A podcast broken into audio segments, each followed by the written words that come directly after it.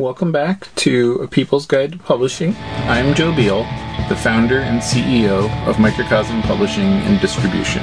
I'm also the author of A People's Guide to Publishing, which distills what I've learned from selling millions of books over the past twenty-five years. I'm Ellie Blue. I'm the editorial and marketing director here at Microcosm. We are an independent mid-list publisher based in Portland, Oregon and Cleveland, Ohio. We have over seven hundred books, over twenty-five employees, and we make about forty new books every year. And we distribute thousands of titles from other publishers. We started this podcast so that we can share what we've learned with newer publishers so that you can learn from our mistakes. Or maybe you just want to understand the publishing industry. This week we have special guest to the pod, Danny Caine, back for a reprise appearance uh, and a new book, believe that or not, uh, How to Protect Bookstores, which I will remind present company, we proposed doing that book literally that day of the previous podcast recording. So can you talk a little bit about how we hornswoggled you into this, Danny? uh, yeah, I think we, you and I both had the idea to write a book about bookstores. This had, it, I kind of had the idea in my head of, of telling a similar story about the importance of community and bookstores and small businesses, but telling it from a more I don't want to say positive perspective because it's not necessarily a cheerful book, but from a perspective that shows the possibilities uh, as opposed to the worst of the worst, which the Amazon book does. Um, and so I wanted to tell stories about bookstores that highlighted the, the potential and what bookstores could do. And in chatting after we recorded that podcast over the delicious food at Cafe Avalon uh, in Cleveland, um, you seem to have a similar idea. So we were we were basically on the same page from the get-go, and I just fired off a, like a one or two page proposal and sent it to you, and you liked it, and then, then I was off on a really fun uh, year or two of research and writing for this book. I was a little sad to turn this one in. yeah, yeah, you seem to have a lot of fun with this one. Yeah, I mean, it was uh, uh, to go, um, of course. Like going to other cities and visiting bookstores is basically what my vacations look like. So in a little bit, research felt like vacation, but it was also really inspiring to get to talk to folks on a deep level about what they believe in and the possibilities of bookstores and what inspires them and what challenges them. And they were really meaningful conversations. Some of folks I already consider friends and some folks I consider new friends after finishing the, the research in the book. So what was the research process like? Did you just kind of drop into bookstores around the world and say, hey, can we talk? Or oh, no, I, I wanted to give them far enough advance. And I've done enough interviews uh, to understand that people really appreciate being able to schedule this and not having it uh, sprung upon them. Um, yeah, so it, for each store, I would email and set up a time and do some research on my own and read their website and whatever's been published about them. In some cases, p- folks have already written really eloquently about their experiences. Uh, and so I would kind of gather that all up and try to get as much of a sense of the background um, of, of the stores I could, because you don't want, um, if, if you have an hour or two of someone's time, you don't want to make them do exposition. Like you want to get to the good stuff right away. And I understand the demands of being a bookstore owner, and people don't have time to sit down for six, eight hour interviews. And being a bookstore owner myself, I don't have time to sift through those transcripts if I'm trying to write this book while maintaining an active career as a bookseller. Uh, so I would research and gobble up everything I could about the stores. And then I would get to the store, and each visit uh, involved an in-depth conversation with at least one of the booksellers, often more than one. Um, as well as just time trying to experience the store as a customer. I wanted to give a sense of the flavor of each space. One of the things that really struck me about these, these eleven or twelve stores is they all felt so different on the inside. And there's so many different ways to do it. Some are, are dusty and very old feeling, and others are sleek and new. Others are, are neighborhoody, and still others are really cosmopolitan feeling. And I wanted to give readers, I mean, even that alone is a sense of how How, how many different ways there are to do this bookstore thing. Uh, so, yeah, it, it ended up being, you know, a full day of work at each store, um, getting to know the folks and, and the customers in the store itself. Um, so, yeah, I, I did that times, what, eleven or twelve. And there were even interviews that I just did for background and context that didn't make it into the book. Um, so I ended up visiting more stores than actually ended up getting written about. Mm-hmm. So you did how, have fun. How did yes. you choose this verse that you wrote about? The, and it's um, I uh, there were a couple factors going into it. I wanted a good mix. I knew there had to be an employee-owned cooperative in there, which is how I got to Red Emma's, and I heard really good things about them reputationally, which from my conversation with them, they live up to one hundred percent.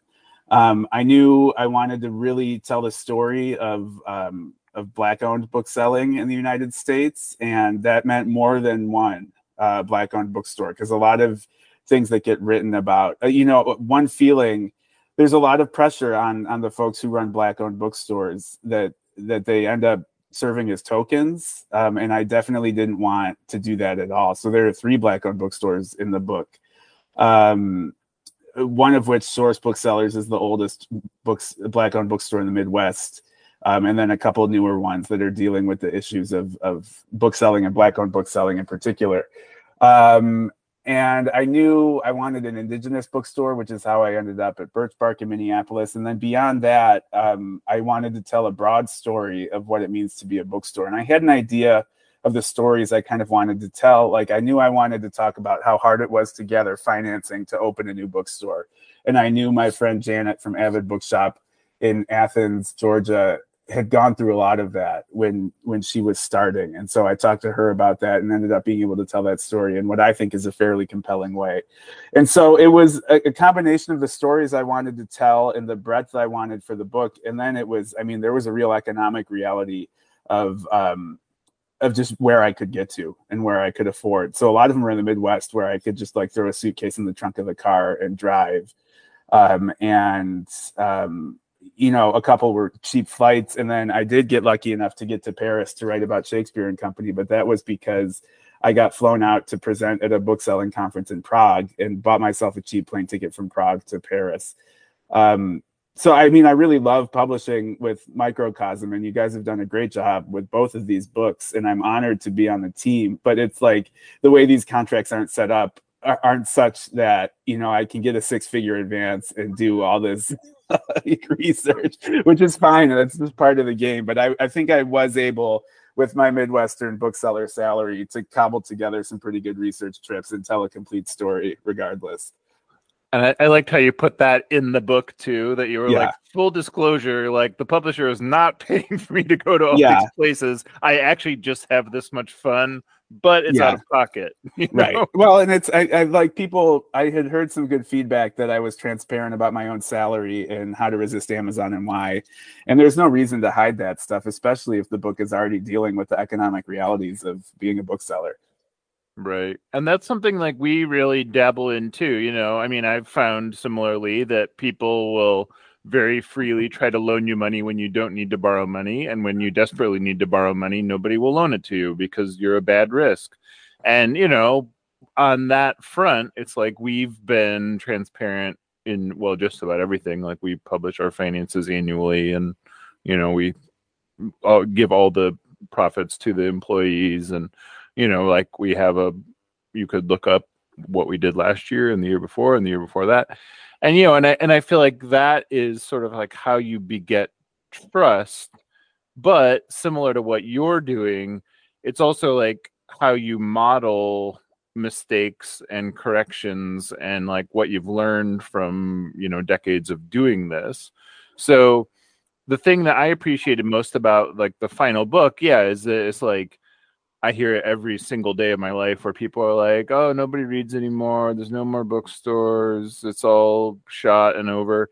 And I'm, and you know, like, I know, I mean, cause I like follow the news and read the statistics, and like, you know, there's that awesome reporting from N P R about bookstores from two thousand seven to uh, twenty nineteen, I believe it was. And like how much they grew and like how much sales had gone up. And, you know, like, that's a narrow window. But as a Midwesterner, I really appreciated that you like focused on that.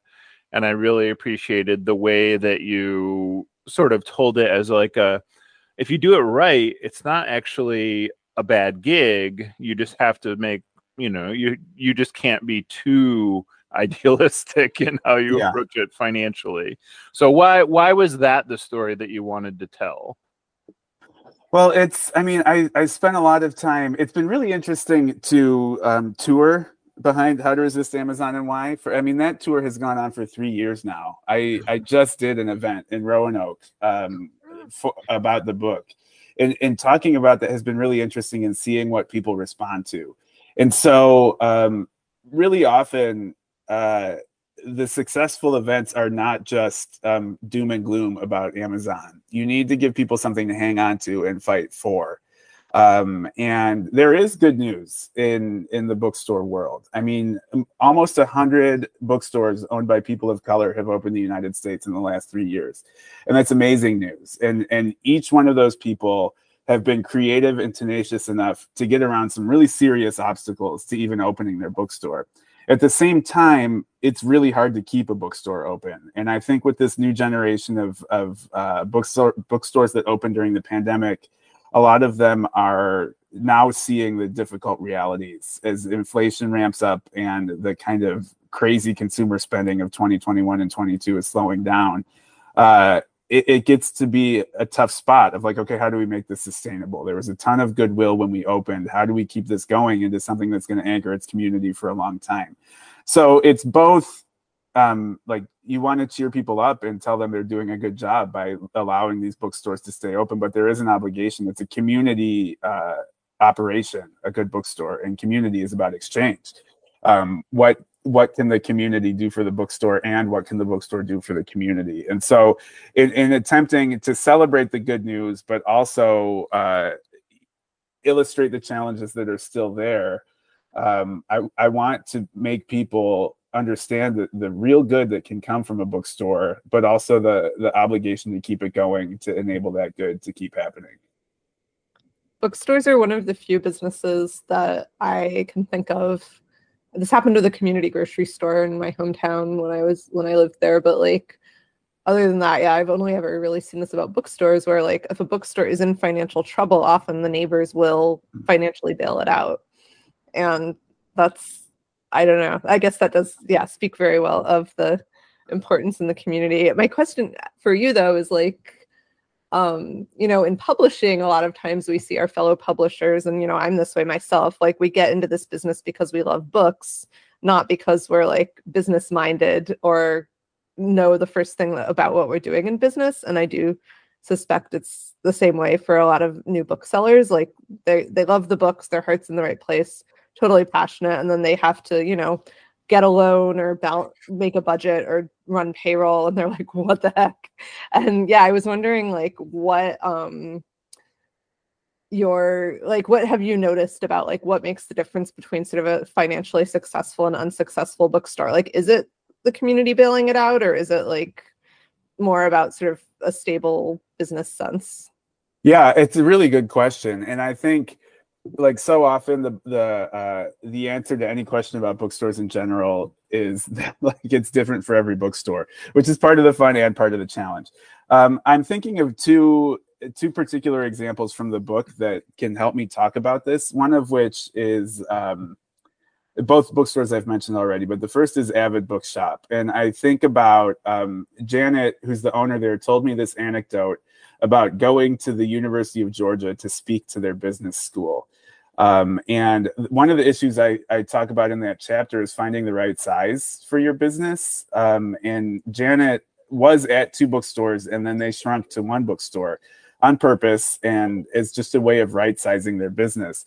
And if you listen to business schools, or what you would call a good business sense, Ellie, the, the idea is expand at all costs. And it's like you, the which is, I understand the context here. It's bad talking, advice.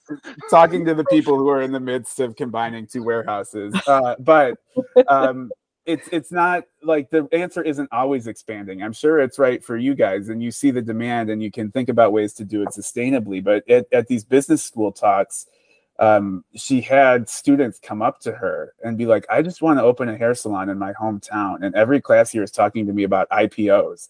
And so, like in a way, running a bookstore doesn't necessarily follow the laws of capitalism. Um, Because I don't think it is about making anybody rich, and it's not about expanding or franchising in every case. Um, but it's more about creating a sustainable business that serves its community. And you've got to ask some questions that aren't necessarily purely capitalist questions to do that. At the same time, um, that doesn't mean you should do things sloppily. And I think about talking to Red Emma's, um, who they resist a little bit the idea that um, an anarchist or a leftist bookstore, a, uh, an employee-owned co-op has to be kind of uh, a ragged operation. They're very proud of their systems. They're very serious about developing sustainability, and they want to develop a system that they can export to other businesses so they can become employee-owned co-ops. So they're really serious uh, about making money, which is funny for kind of a bunch of anarchists and socialists. But they're funny because they want to change the world in a way that there are more democratic um, environments where people can function and thrive. Yeah, that's great. And I mean, there used to be like a hundred anarchist bookstores like that in the United States. And then like as urban rents went up yeah. over the last thirty years, it's just like one by one, it was just like unbelievable to watch. And, you know, and now it's really, well, and this is kind of what I say about bookstores too, is it's like the ones that are well managed and smart are the ones that like, you know, saw ahead foresight to buy their building or, yeah. you know, we're ahead of the curve on like systems management. And, you know, the thing that I really think about is the like, you know, and I have a friend, uh, you know, he he's an author, but he really likes to talk mostly about business. And so he's always like, I don't believe in the grow at all costs. I believe more in the like, you have to have new challenges and like learn new things and be excited by like what's going on around mm. you. And I take it more in the like, you want to sort of follow the trajectory of like what's already happening, you mm-hmm. know? So like when we added the warehouse, you know, the people at Penguin Random House were like, wow, that's really brazen and brave. And, you know, like you're going to do that now. And we're like, well, it's not that we're like taking a risk, it's that we're like responding to what's happening around us, you know, and that like we waited too long, if anything, to do this. And, you know, and so like, does that sort of wean into book selling? Like, are you, is there, or, you know, I feel like part of the trouble, the other end of it is like, the problem of being cool is that you will not permanently be cool. It's sort of the nature of, you know, and I feel like as a bookstore, you're often like the cool bookstore, but then that means you can't be the cool bookstore in five years. Well, it's, I don't, I am not motivated by being cool. I have never considered myself cool. And it's like throughout all of the attention the Raven has gotten over the last couple of years, um, we have remained focused on, on Lawrence, Kansas. And a lot of our advocacy and work is, um, you know, it, it touches into Amazon and national issues, but we still do a lot of work with what Lawrence, Kansas needs. And that's, I mean, the real measure of the sustainability of a bookstore is is how strong the bonds are to its community. Um, and you can, you, you maybe you can't be cool for thirty-five years, but you can be really valuable to your community for a long time. And you look at the bookstores that have real longevity, like think about Paris without Shakespeare and Company, or think about San Francisco without City Lights, or think about Detroit without Source Booksellers. And these places have have found ways to become so ingrained and, and so valuable to their communities that it's just impossible to think about those communities without them. Uh, and so that will outlast any fad. Uh, if the bookstore is flexible enough and creative enough to adapt to the changes in their communities and remain essential to the people that they serve, um, that's the uh, that's the secret to success. And again, that's not what they're going to teach you in an M B A. Right. And to be clear, I didn't mean that you, the Raven won't be cool forever. The Raven will be cool forever. But I mean more that like, as an economic driver, a uh-huh. bookstore is often like really buoyed by like, it's just, you know, it's an exciting thing that's happening, especially when it's new, uh-huh. you know, and that you can't run on that energy forever. Right. You you have yeah. to, like, as you said, maintain relevance for your community because they are ultimately the people that, you know, you like support each other, as you said. Right. I mean, and it's the, the reason I put Source Booksellers at the end of the book is because Janet, who's the one of the, the owners, half of the mother-daughter team who runs that store, um, I was asking her about the relationship between bookstores and community. And she basically said bookstores are community. There's no relationship because they're one and the same. And that felt as good of a place as any to kind of conclude the book. I love that. I mean, so when we first talked about the book, which was when we were, rec- we were recording episode one fifty-one, go back and watch it, about how to resist Amazon. I remember I threw out a title idea. I think it was like, how to support bookstores, how mm-hmm. to support independent bookstores. And you were like, well, that's easy. Universal health care. Uh-huh. Your immediate response. Has that happened yet? No. Yes. Sadly, no. But it did make me, I mean, I do feel like that is like, um, you know, the like community support and coming and like shopping at a bookstore, or even helping a bookstore in a time of crisis is one thing. But like, uh-huh.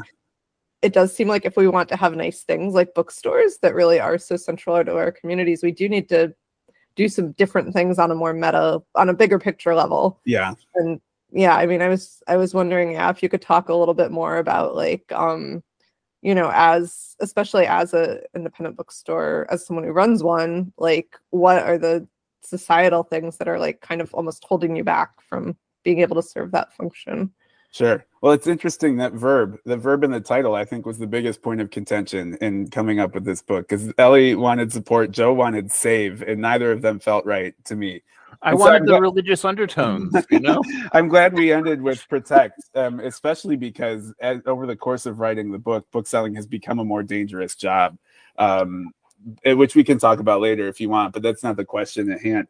Um, The like it's like anything. I, I talk in the book about how uh, like a bookseller can be worried about antitrust policy and the reason that the backdoor lock is sticking at the same time. It's like a collision of of large scale and small scale concerns, and that's um, just one of the unique hallmarks of of being an activist and being a a, a business owner who makes politics part of what they do. Um, So I think that it like it like everything else, it comes back to Amazon and what they've done to the market. And it's really a broken, the book market and a lot of the online retail market in general is just broken. Um, and that's a hard thing for an individual to fight for. Um, but there are things you can do. Um, and one of the things I talk about in the book is how it's like a lot of this stuff happens municipally. And it's like I end a couple chapters on the note that's just like, go to your city council meeting and show up and be a loud voice.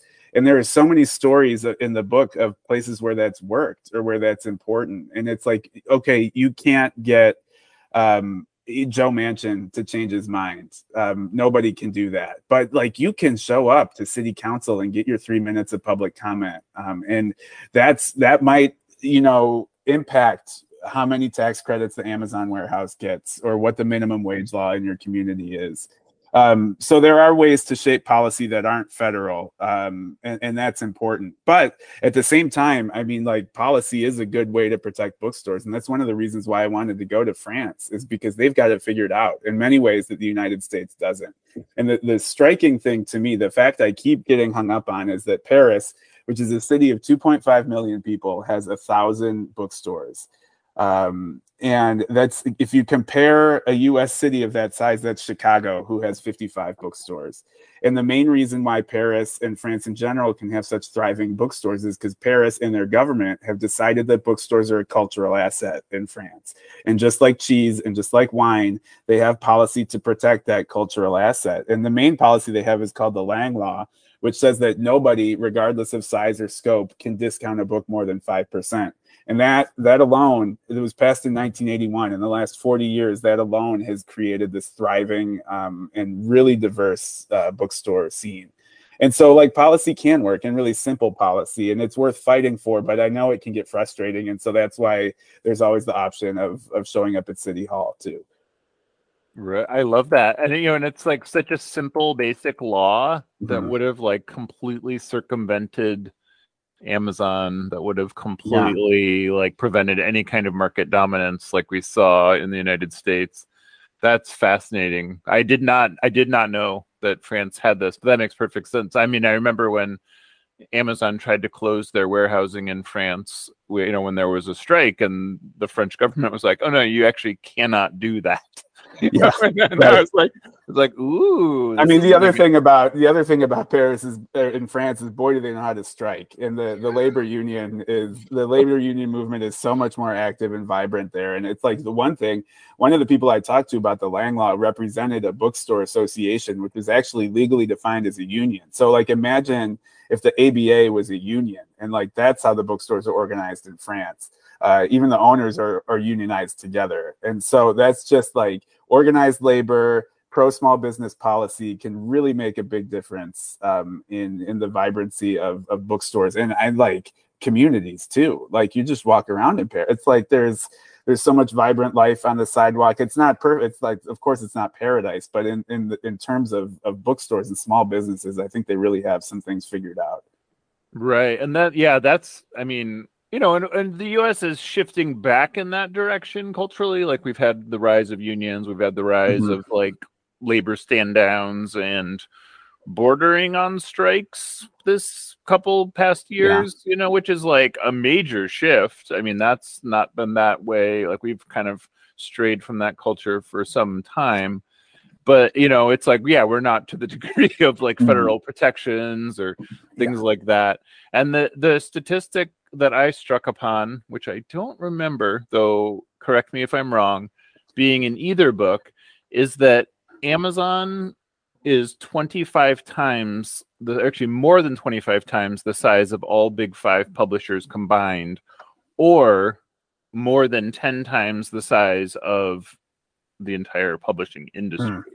which like, that was kind of the point where I was like, and I only stumbled into this because somebody was trolling me on Reddit and like really wanted to go on about how it wasn't Amazon that was the problem. Yeah. It was the Big Five. And I was like, well, this is all public information. We can get to the bottom of this.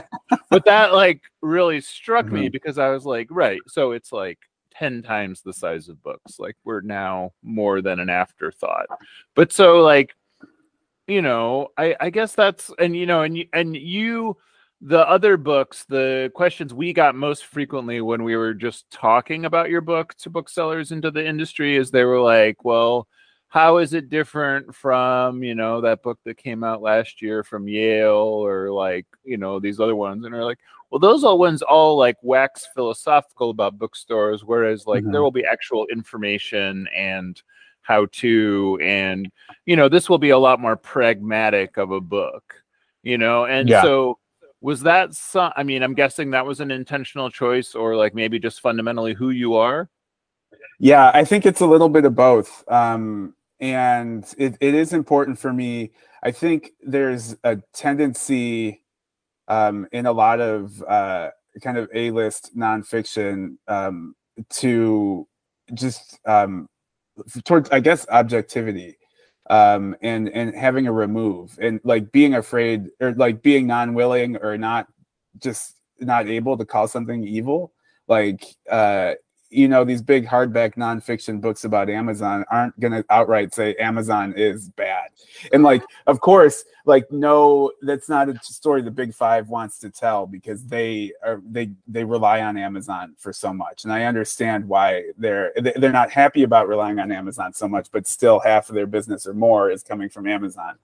Um, but I mean, it's different audiences. It, like the, the thing about this fight, Um, and just the thing about my politics in general is that there's there's got to be a lot of different ways to fight. Um, and I I have chosen to to write books with a lot of focus on action and individual steps for a broad audience um, that are that are easy to read and I dare I say accessible. Um, and um, that's important. And I'm my goal is to broaden the conversation and to have tools where booksellers can can use in in having these discussions with their customers. At the same time, I think it is really important for people to have a, a serious philosophical tome on the importance of, of literature and bookstore. And it's like, I'm really excited about um, Josh Cook's book, The Art of Libromancy, which is out from Biblioasis. We're doing events together. Um, and they're both about the importance of bookstores and booksellers, but um, he, I think, takes a much more serious and, and philosophical approach to it, and he's he's looking at and his the book is an essay collection about the philosophy and the art of bookselling. Whereas I'm I've got these political steps to protect their ability to do that, and both of them are important books. Uh, so it, it's a big fight. Um, we need a lot of people in it. Uh, and um, yeah. So speaking of protecting booksellers' ability to sell books, uh, what has been your experience of book bans? You know, we've been pretty lucky um, in Lawrence. Um, we have a really supportive community. Um, I've been in, I've been talking to our librarians, and we haven't heard much um, in town. But like less than an hour away uh, in Saint Mary's, Kansas, um, there was a really serious effort to basically shut down their public library, and it was um, the the the library leases the space from the city. And the city commission decided to put a morality clause in their lease renewal that said they wouldn't sell, they wouldn't have any divisive material um, at a in, library, in, right? Wow. Including, and they they mentioned they had their dog whistles in there. Of um, I forgot what what the phrases were, but they definitely mentioned critical race theory. But it was just total dog whistles, and the librarian refused to sign it. And then the city was like, "Okay, we aren't going to renew your lease." And then there was tremendous um, public outcry, including just really city, a couple city commission meetings that were just packed with library supporters. And they eventually got the city commission to back down and just offer a clean lease renewal for one year. I'm sure they're going to try it again, but it, but still, the what solved it was was public outcry and people showing up to the meetings. And the really scary part is, the first people that were reporting on this were the Kansas Reflector, which is a tiny nonprofit newspaper um, that was started by people who worked at the Topeka Capital Journal, but then were left without a journalistic home when that was the, that newspaper was bought out. I think Gannett, one of the monopoly gobblers of newspapers. And so they started this tiny nonprofit um, newspaper, and like without that article and without that reporter working on this story, I'm not sure anyone would have heard about it, and that would have been a really different story. And so that's why I end up writing about libraries and newspapers and bookstores, because they're it's kind of the holy trinity of community. They all work together, and they were all really important signs of the health of a community. And it's kind of scary to think about a, a community without them. Yeah. Wow. That is. I mean, that is shocking. Like every inch of that is shocking. That I, yeah. I, I started out being like, "Can you repeat the name of that book?" Which I since found, and we're gonna stock it because of you. So good work. And then by the end, I was just like, "My jaw is on the floor." I know How my this my this? wonderful editor, um, Olivia, had to kind of dial me back on the Saint Mary's story a little bit. It was, I really, really wanted to go in depth. And I think someone needs to write a book about this town, because there's all sorts of crazy other stuff. Uh, but Olivia, bless her heart, was like, this is a good story. It's really interesting. Parts of it are relevant to your book, and let's stick to those parts. That's Olivia. she's she's a diplomat. She's going to yeah. like run the U N in a few years. That, I mean, and that, you know, we have, we have things all the time where she, like, you know, the way she'll talk to me about something is very different than the way she'll talk to like the person who is like uh-huh. much more emotionally invested in it. And I'm like, she is good. Yeah. Yeah. She did a great job. Mm-hmm. So what, but that, you know, and like we had this an hour away in Boring, Oregon, like it was mm-hmm. a similar kind of thing. And this was twenty, twenty-five years ago, where they shut down the public library because they were like, I just don't want to pay for it. Mm-hmm. Whereas like nowadays, everything is, it's like a posturing political fight way more than it's like a fiscal conservancy fight, you know? And so are you seeing that aspect running into book selling, or is that, you know, I, I mean, I've heard stories where like um, there was somebody in the U P that was like, it's scary because sometimes you'll be alone in the store and some dude will come in and he'll shout at you, do you even have this book, or do you sell critical race theory? And you have to like diffuse the situation. Yeah. Yeah. You know? I mean, um, de-escalation is, is increasingly a, a super important skill for booksellers. And it's like, none of us want to be in the middle of a culture war, but we are, here we are. Uh, and and I think the tide is turning a little bit um, in fortunate ways, and it's I really think the the right as it's as it's be operating in the country right now is completely empty of any actual ideas. They are they are operating in opposition to things that they are scared of or things they think are icky, or I don't even know. It's hard for me to wrap my head around it, but they they just try to fire up the base by being in opposition. They pick easy targets to punch down on, and they it's like, okay, trans people and books about them. This will get people angry, so we're going to focus on this. And and I think the courts are beginning to show it, and I think it's really important to, like, actually these crazy laws that are getting passed, to try to hold them up to legal scrutiny, because they'll fall apart, hopefully, fingers crossed. Um, and so I like the, the A B A um, has sued in Arkansas and Texas on, on their super restrictive book bans. Um, I am excited to see how those go, and I would hope that this Texas law kind of falls apart under legal scrutiny. If the First Amendment means anything, um, the, the Texas law won't be allowed to stand. And so, um, but at the same time, I mean, it's it's that that split between, like, very, really big concerns and really small concerns. And you'd be like, okay, Texas, this law has really bad recriminations against the First Amendment, but uh, here's this guy who's asking us um, to order Mein Kampf or whatever. And and you have to be able to deal with both. Um, and so a lot of it is is is just that, is de-escalation. Um, it's, it's, it's a tricky discussion, and I think a lot of bookstores handle it really differently. Like, in theory, you want to be a home for everybody, and at what where's the line between, like, welcoming this person and this person impacting everybody else's ability to find a home here? And that's, like, that's why book selling is a human art, because um, I mean, we've got people on the team who are really, really good at that, and and they're really important to have on the team because they can diffuse those situations, they can make people feel heard, but still let them know that certain behaviors and and actions aren't welcome in a place like this. Um, and like, again, that's like, that's really complicated and nuanced. And that's why book selling is a, is a human, um, it has to be done by, by humans, and compassionate humans at that. I love that. I just want to ask one more question, because I know you have to save your voice to record the How to Support audio book. We're all excited to hear it. Um, if it, if the end is a little scratchy, you'll know it's our fault. Okay. No um, worries. But I was reflecting back on when we first, um, started to work with you, when you had published the How to Resist Amazon and Why zine, which you initially self-published, and we started working with you to publish it. And then I saw your name start popping up everywhere, and it was always in conjunction with some, like, great pandemic related idea. Like, you were doing bicycle deliveries of books, and you were doing um, like an initiative where people could kind of, like, pay to buy books for somebody mm-hmm. who couldn't afford books, and people could write in.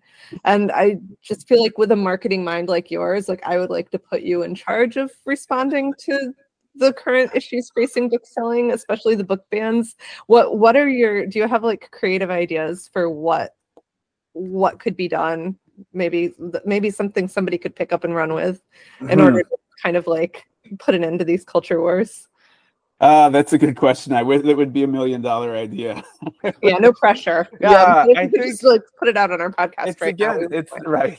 The idea is um, like I, I keep coming back to the idea that if you do something well and you you make enough connections in your community, you just keep doing what you're doing, um, and and so. Um, It's easy to worry about the national book bans, and I think we have to. And I think that's, like, I'm on the A B A board.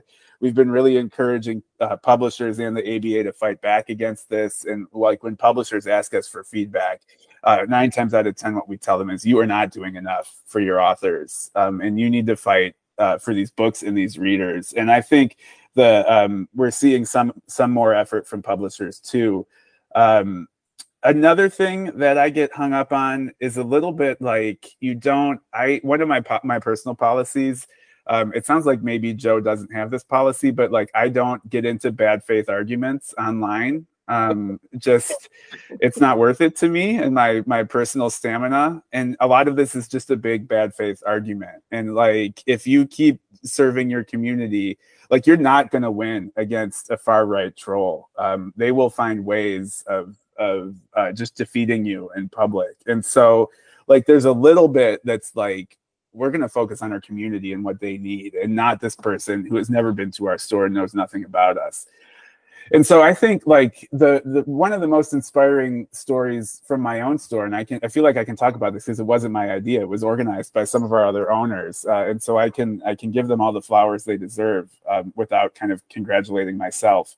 Uh, is we just had a queer mixer where we closed an hour early and sent out invitations and said like the store is is a space for queer people for these two hours. On a Thursday night, we're going to order some some books that they might be interested in. Some organizations are going to table. We're going to have resources for people to file, um, you know, legal name changes before Kansas passes their crazy anti-trans law.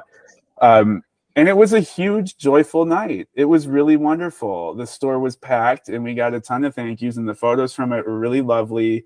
Um, and like that's it to me. Um, and we did the same thing for librarians and teachers, actually. So we had these two mixer nights, and it's like, we know it's hard right now for, for you folks. We've got a space. We can open it just for you. We can try to do some stuff that's tailored directly to you, and you can just come and, and be yourselves and be here and, and uh, be safe from the trolls for at least two hours. And like, that's what you do. And like, it's, it's so local and it's so community driven, but that's what, um, you know, that's what bookstores can do. And I would much rather host a queer mixer or a celebration night for librarians than than try to get into a fight with all the trolls who want to ban all of these these Y A books. It's like, let's let the judges take care of that, and let's just support our community uh, in what they need. Well, to your point, I have a happy ending to that story. So. And I, Ellie will swear up and down that I taught her this, and I will swear up and down that she taught me this. So, which is kind of like how most things go at Microcosm, is most people don't take like credit for the best ideas. But what I do is I will like put a objective citation in front of somebody that like politely refutes the presumption they've made that's wrong, you know? And that was what I did. And I did have to do it, maybe in your defense, ten or eleven times, but Reddit, not exactly a bastion of positive discourse on the internet, deleted this person's account. Okay. So who the hell knows like right. what he said in response the twelfth time, you know? Okay. Well, like but, I said, it's it's a fight that requires lots of different skills. And Joe, I'm glad you're there taking on the trolls.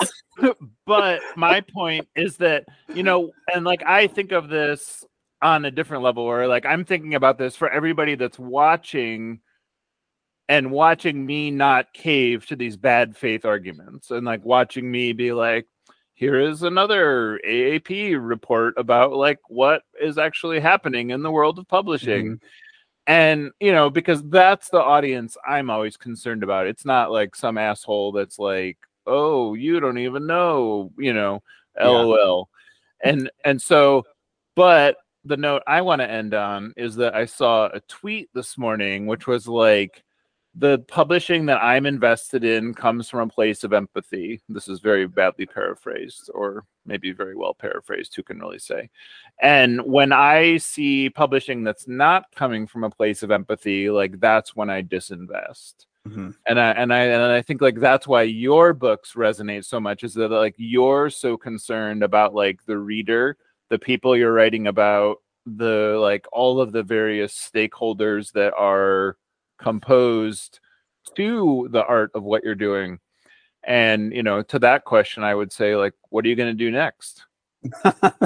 That's a good question. I, I after spending um, uh, what amounts to, gosh, five or six beautiful years of, of nonfiction with Microcosm, I am knee deep in a poetry book right now.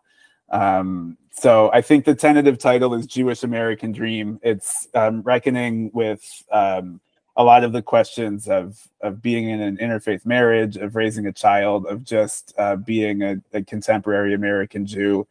Um, and it's it's been really, really rewarding to just like sink into poetry. I mean, I've loved writing these books, but I've missed my buddy poetry for a while here. Uh, so that's where I'm at. Uh, but if I come up with another good, empathetic, action-based nonfiction proposal, you guys are going to be the first to hear about it. Poetry can be empathetic too, and um, if you if nice you need if you need more positive encouragement, my best friend is a poet, and she was like, "Danny is like a good poet," And, and she doesn't offer that one lately. Okay, so cool. There you go. I'm glad to hear it. All and right, well, everybody read Danny's poetry after you're done with.